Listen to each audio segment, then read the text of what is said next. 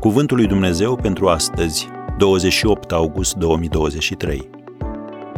Ascultă de Dumnezeu. Să urmați calea pe care v-a poruncit Domnul, ca să trăiți și să fiți fericiți. Deuteronomul 5, versetul 33.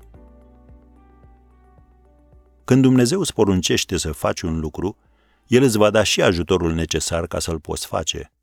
Dar asta nu înseamnă că va fi ușor. Shadrach, Meșac și Abednego au fost condamnați de rege să fie arși de vii pentru că au refuzat să se închine chipului său de aur.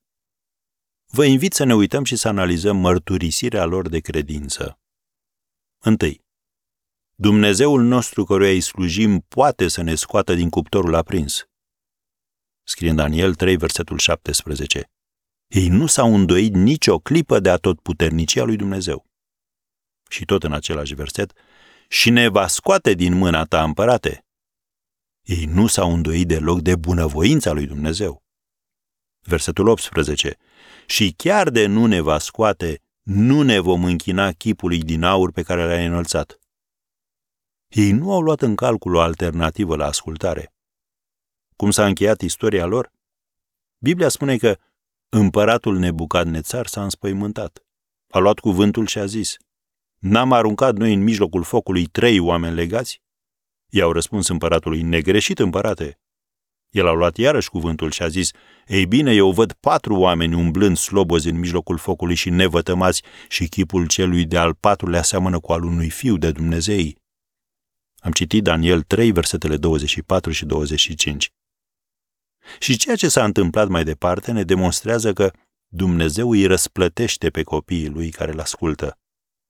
Biblia relatează în versetul 30 din Daniel 3, împăratul a înălțat pe Shadrach, Meșac și Abednego la mare cinste în ținutul Babilonului. Poate te gândești că acesta este cel mai greu lucru care ți s-a cerut vreodată să-l faci. Dar când Dumnezeu îți cere să faci ceva ce nu vrei să faci sau pe care simți că nu-l poți face, El are în minte tot ce este mai bine pentru tine. Când copiii tăi spun, nu pot face asta, este prea greu, te răzgândești și îi eliberezi de sarcină? Nu. Insiști pentru că este spre binele lor. La fel simte și Dumnezeu pentru tine. El spune, precum în Deuteronomul 5, versetul 29, O, de-ar rămâne ei cu aceeași inimă ca să se teamă de mine și să păzească toate poruncile mele, ca să fie fericiți pe vecie.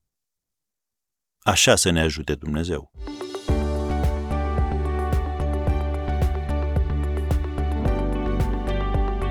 Ați ascultat Cuvântul lui Dumnezeu pentru astăzi, rubrica realizată în colaborare cu Fundația SER România.